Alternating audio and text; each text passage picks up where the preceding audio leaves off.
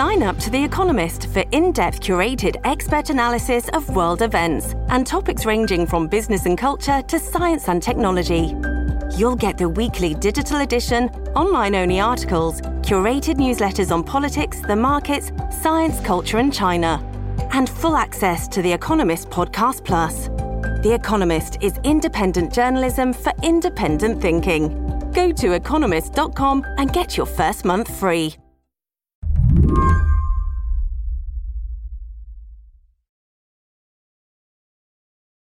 Sara Luterman's got a confession to make. She was never really a fan of Britney Spears' music. I'm a little embarrassed to admit that, actually. Why? Well, because like when I was in high school, I was kind of like one of those not like other girls girls, and I had blue hair and got like caught up in this idea that like Britney Spears is like shallow. And you know, as as I've gotten older, I've realized how ridiculous that was and how kind of misogynist it was. Now, Sara's kind of a Britney Spears expert. Not an expert in the Us Weekly gossip column sense, but an expert on Britney's legal situation. Sara covers disability rights.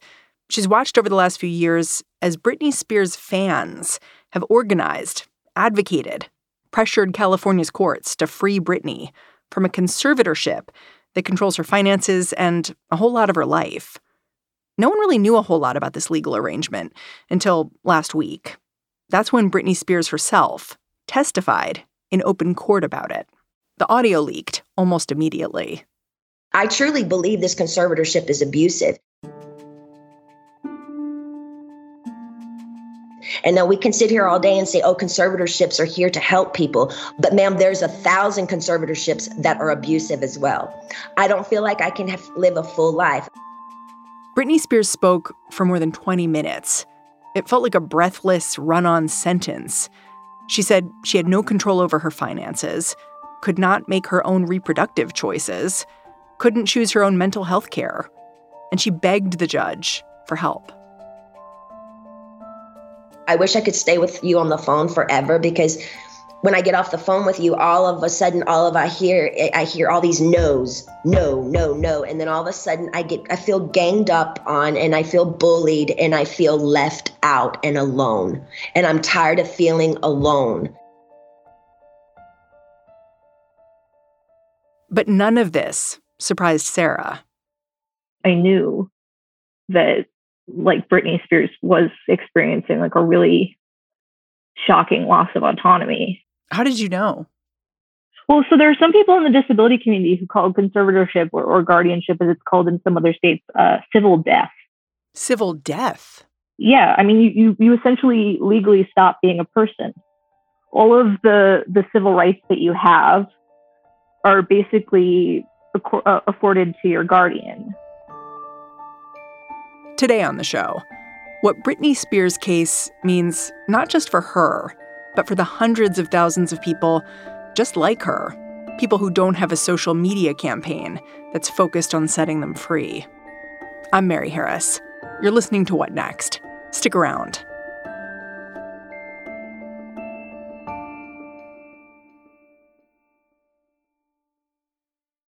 This episode is brought to you by Discover. When it comes to your finances, Discover wants you to know they are the credit card that is always there for you.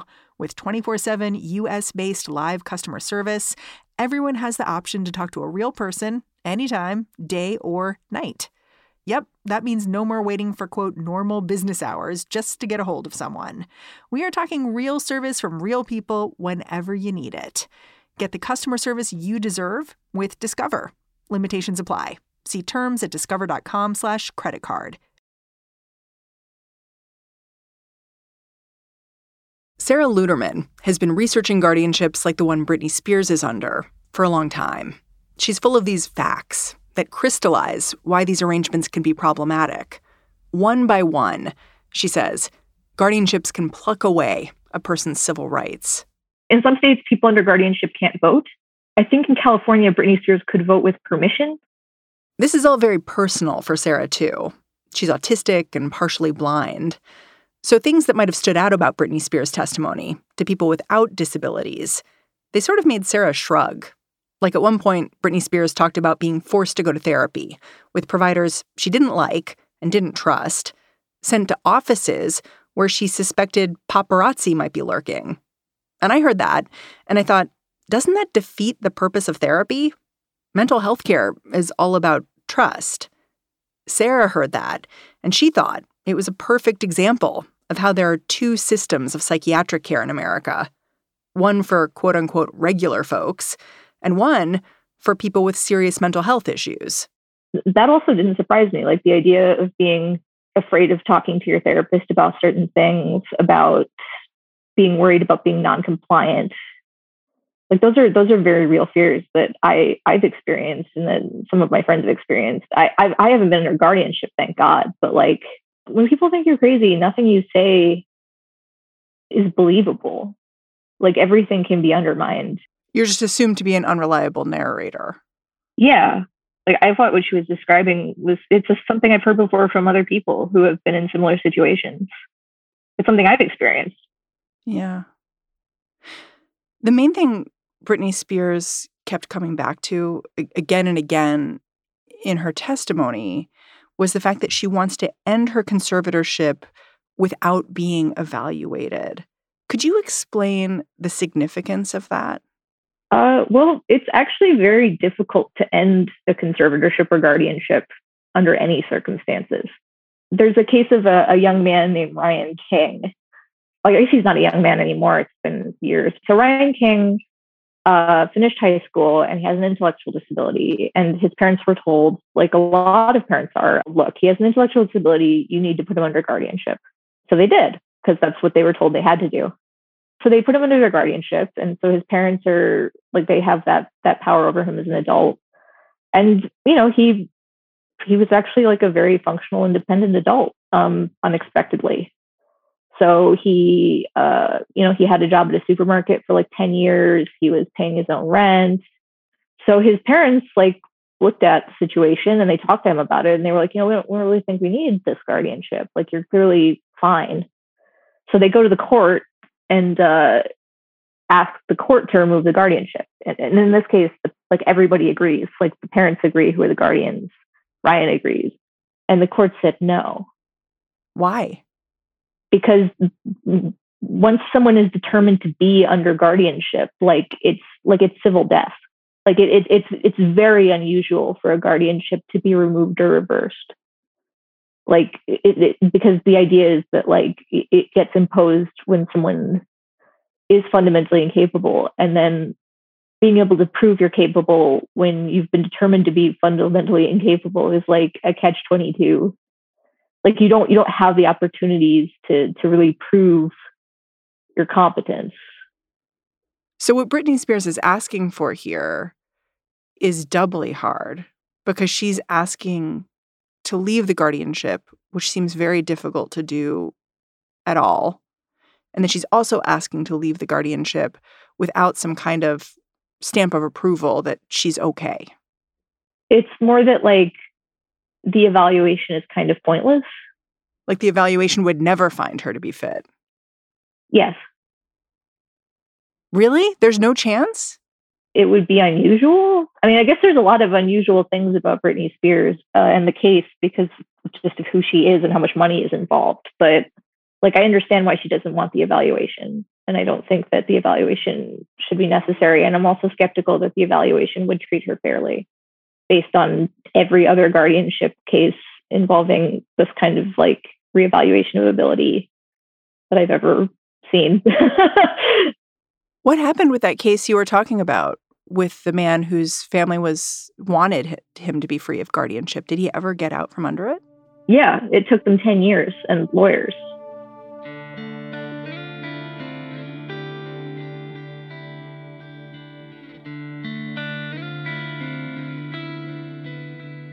Part of what I think it makes conservatorship or guardianship so difficult to talk about is that the laws vary state by state. But in California, where Britney Spears is, the system is supposed to favor limited conservatorships, right? Like, how did it even get to this point where it took years and years and years for Britney Spears to even be speaking in front of the court? And by the time she is, she's clearly desperate. I mean, that's that's the thing. Like I, I think just in general, like when we talk about least restrictive options, like it varies on the state, but like for the most part, conservatorship or guardianship is not designed that way. Like it, it's like a light switch. It's all or nothing. Um, so the least restrictive guardianship is still very restrictive. Yes.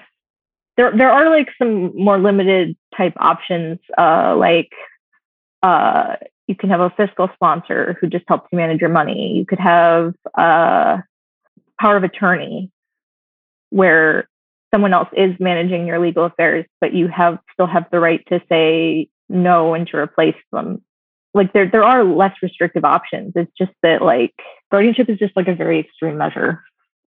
In the writing about Britney Spears and her testimony, a lot of people talk about how outstanding her case is.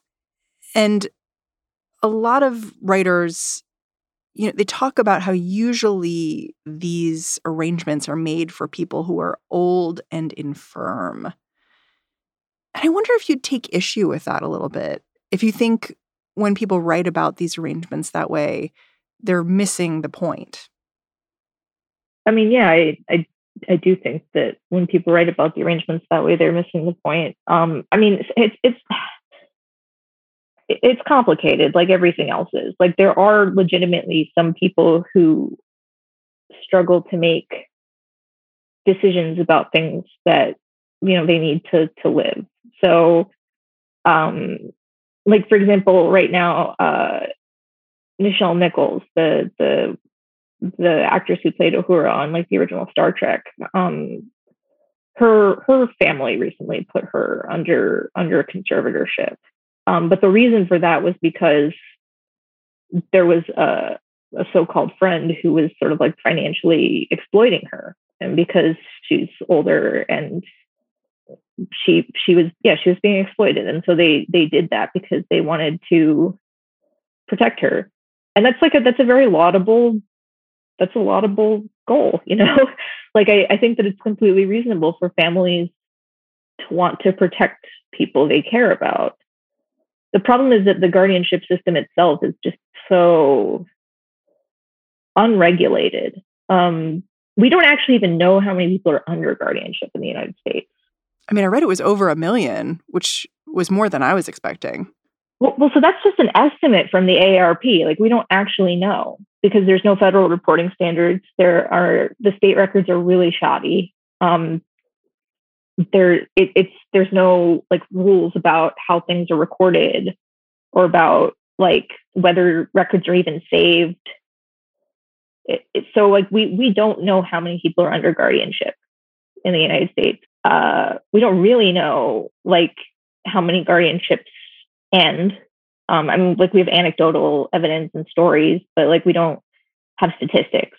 Like those numbers just don't exist because we haven't been keeping track. The other challenging thing about talking about guardianship to me seems to be that each arrangement is a little bit unique, has its own reasons for existing, it has its own person in charge. Like with Britney Spears, it's her family who's in charge, especially her dad. But then there are cases where the state gets involved and the state takes over, even when the family doesn't want them to. Like there was this case yeah. in Maine, a guy named William Dean, who is a savant and had a mental mental health crisis after his mother passed away. And his family actually wanted to be conservators for him. They said, we want to help him. But the state stepped in and said, no, we're going to take care of this. And the results seem to be disastrous. Oh man, that case haunts me. Like, it's one of the most, I, it's a very extreme case. Uh, and, but everything, once again, everything that happened was completely legal. Um, yeah, he was a savant who really loved musical instruments. He had like a collection of historical organs. Um, and the state yeah, and the state sold all of them. Uh, and they sold the properties that his mother had owned for under for less than market value considerably. And he had waterfront property in Maine. Yeah, yeah. Like it, it and also they euthanized his cat, Caterpillar. And did the state ever explain why? I mean, they still assert that what they did was right and necessary. Uh, William Dean and his family actually brought a suit um, to to try to get the state to like give something back to them after having essentially destroyed his life. Uh, and it was determined that everything that happened was legal. Um, and Dean died before any sort of any any kind of justice could have even been meted out. You make this point that I think is really important in your writing when you talk about these cases of guardianship and conservatorship. You talk about how non disabled adults make harmful decisions all the time, and they usually don't risk losing their civil rights for it. But a disabled yeah. adult is in a different situation where if they make a bad decision, someone, a family member or the state, can step in and all of a sudden lay claim to so many aspects of their life. And I thought that was just a really useful framing because you think about conservatorship and a lot of people think about it as a form of protection. It can be a form of protection to keep someone safe. And it's uh it's meant to be a good thing. But by framing it in a different way from the disabled person's perspective, you really see how harmful it can be. It's hard to know because once again, there's no data, but I do think that most like especially family conservators and guardians are probably very well intentioned and care about their relatives. Like that's I don't contest that at all. Um, the the problem is that like if you have a system that relies on the unchecked like the unchecked unsupervised benevolence of someone who like more or less has absolute power over another person like that's that's dangerous. Um or like i mean like the state was able to do all of those things to william dean because it was legal. Um and and like yeah that's the thing like um in disability service provision there's this concept uh, that's called the right to eat too many donuts and then take a nap I'm I'm um, in favor of that right. Yeah. So like I mean, like that's the thing. Like if a non-disabled person decides I'm gonna I'm gonna skip work and uh, I'm gonna like, I don't know, have a couple drinks and eat a whole bunch of donuts and then take a nap. And I'm not gonna do the things I'm technically supposed to do today um, because I feel like it. That person isn't going to have like any of their fundamental rights taken away. Like that's a thing that normal people are allowed to do. But if you have a disability and you do those things, that's seen as like further evidence of your incapacity and inability to responsibly manage your own life. After the break, why some families choose a conservatorship even when they might not want to. This episode is brought to you by Shopify. Whether you're selling a little or a lot, Shopify helps you do your thing, however you cha-ching. From the launch your online shop stage, all the way to the we just hit a million orders stage. No matter what stage you're in, Shopify's there to help you grow. Sign up for a $1 per month trial period at shopify.com slash special offer, all lowercase. That's shopify.com slash special offer. This episode is brought to you by Progressive Insurance. Hey, listeners, whether you love true crime or comedies, celebrity interviews, news, or even motivational speakers, you call the shots on what's in your podcast queue, right? And guess what? Now you can call the shots on your auto insurance too. Enter the Name Your Price tool from Progressive. The Name Your Price tool puts you in charge of your auto insurance by working just the way it sounds. You tell Progressive how much you want to pay for car insurance then they'll show you a variety of coverages that fit within your budget, giving you options. Now, that's something you'll want to press play on. It's easy to start a quote, and you'll be able to choose the best option for you fast. It's just one of the many ways you can save with Progressive Insurance. Quote today at progressive.com to try the Name Your Price tool for yourself and join over 28 million drivers who trust Progressive. Progressive Casualty Insurance Company and Affiliates. Price and coverage match limited by state law.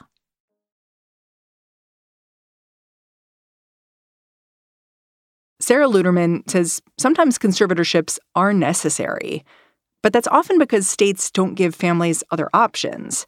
It's either enter a guardianship or wonder if the state is going to create one of its own. I do think that like we're always going to need some kind of like proxy decision making. Like there are genuinely some people who uh, can't communicate what their preferences are, like in ways that would be meaningful to most other people. For example, like I have a friend whose son is under is under guardianship because they don't really have other options. Um, he's non-speaking and he has an intellectual disability, and like he has preferences. Like you know, he likes he has like foods he likes, or maybe he wants to go swimming one day and not another day. But like it, it, it wouldn't be possible to like consult him about his tax situation, you know, that kind of thing. This is actually something I've sort of been struggling to write about. Is um, there's sort of this situation where like when people have those kinds of disabilities, the state sort of creates a situation where like their parents don't have another choice. Why? Because the less the less restrictive option in that case would be power of attorney, which um, gets used with older folks, um, where like a, an elderly person can designate someone else as the person who makes their legal decisions, but they still retain all of their their civil rights. And you can't do that with someone with a significant disability like that because they are seen as fundamentally incompetent and incapable of giving consent. So they couldn't even agree to enter into the relationship in the first place. According to the state, yeah. Some families are just forced to go for the more restrictive environment because otherwise they're just like kind of hoping that the state won't step in. Oh, so it's a way for the parents to prevent the state from the state from assuming control. Yes. Do your friends fear that the state might institutionalize their child or otherwise try to control them? I mean, that was why they got guardianship, essentially. And and I have other friends who haven't gotten guardianship for their kids with those kinds of disabilities, and they're basically just hoping that doesn't happen and trying to figure out what a better option might be. Like it's really, it's not a great situation. Um, so like when you when you ask whether some people need to be under guardianship, like I do think that some people need help with like need significant assistance making decisions, need someone in their life who can make decisions that they might not be able to understand. But I I I don't know. I don't think that that has to be guardianship. Like I think there has to be a more just, less restrictive way to structure all this stuff. A lot of disability rights advocates cite this case Buck versus Bell that went to the Supreme Court. Do you think it's worth talking about that case and, and how it kind of frames this bigger issue you're talking about, about not just conservatorships, but how the legal community has seen people who are disabled?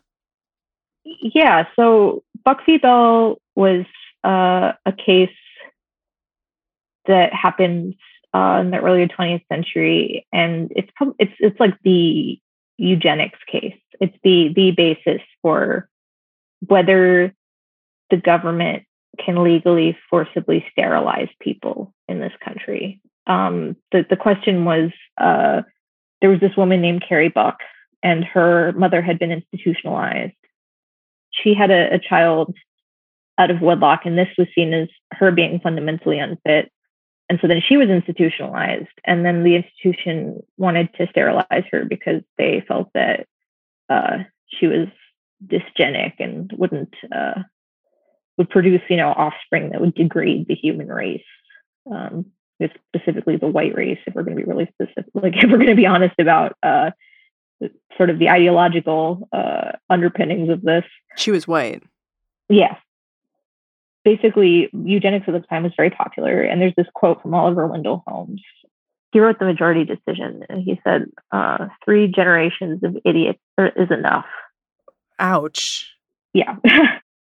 and Buck versus Bell was never overturned, was it? No, no, it was never overturned. So that still stands. Yes. I wonder if there's an alternative framework for disabled Americans, people who might need some assistance but don't want to surrender their civil rights. What what does that look like?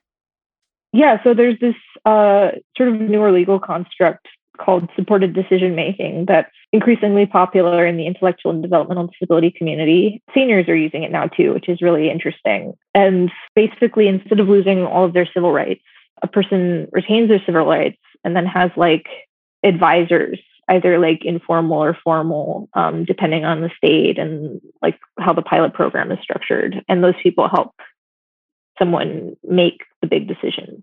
Like if someone wants to move to a new apartment, they'll talk about like, okay, here's how much it costs, like, and help walk walk the person through like all of the the things that they should understand about it. And the person can defer to their supporters if they think like, oh, I don't I don't know how to how to do that. I need help with that. Are their supporters like trained or anything, or is it just is it just friends or family? It can be both. Some states have more formal supporters, like like money managers or people that are uh, through nonprofits, and then some states just have like just family members, people, siblings, their parents, friends, even.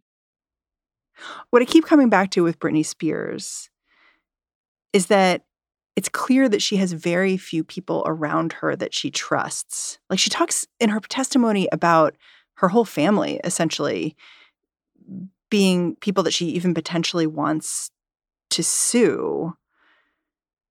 I just look at that and I think, I don't, I don't know a good way out of this situation for her. Like she's been surrounded by people she doesn't trust for so long. She's asking for that entire system to fall away. And then the question becomes what comes in its place? Do you think about that? I mean, I just feel like maybe she doesn't need a system. Like, why do we get to decide what's good for Britney Spears? Why does Britney Spears' family get to decide what's good for Britney Spears? If she does stop having like this framework and she has another mental health crisis, like why why is she not allowed to do that? Like, why is she not allowed to struggle, to have difficulties, to, to make bad decisions?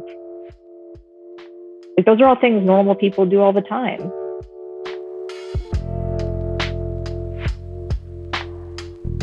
Sara, thank you so much for joining me. Thank you so much for having me. Sara Luterman is a freelance journalist covering disability policy, politics, and culture. And that's our show. What Next is produced by Mary Wilson, Elena Schwartz, Danielle Hewitt, Carmel Delshad, and Davis Land. We get advice and guidance from Allison Benedict and Alicia Montgomery. And I'm Mary Harris. You can go see how my dog is coping with heat on Twitter. I'm at Mary's Desk. Meanwhile, I'll catch you back in this feed tomorrow.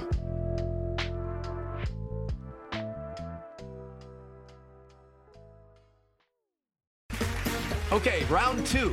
Name something that's not boring. A laundry? Ooh, a book club. Computer solitaire, huh? Ah, oh, sorry, we were looking for Chumba Casino. That's right. ChumbaCasino.com has over 100 casino style games. Join today and play for free for your chance to redeem some serious prizes.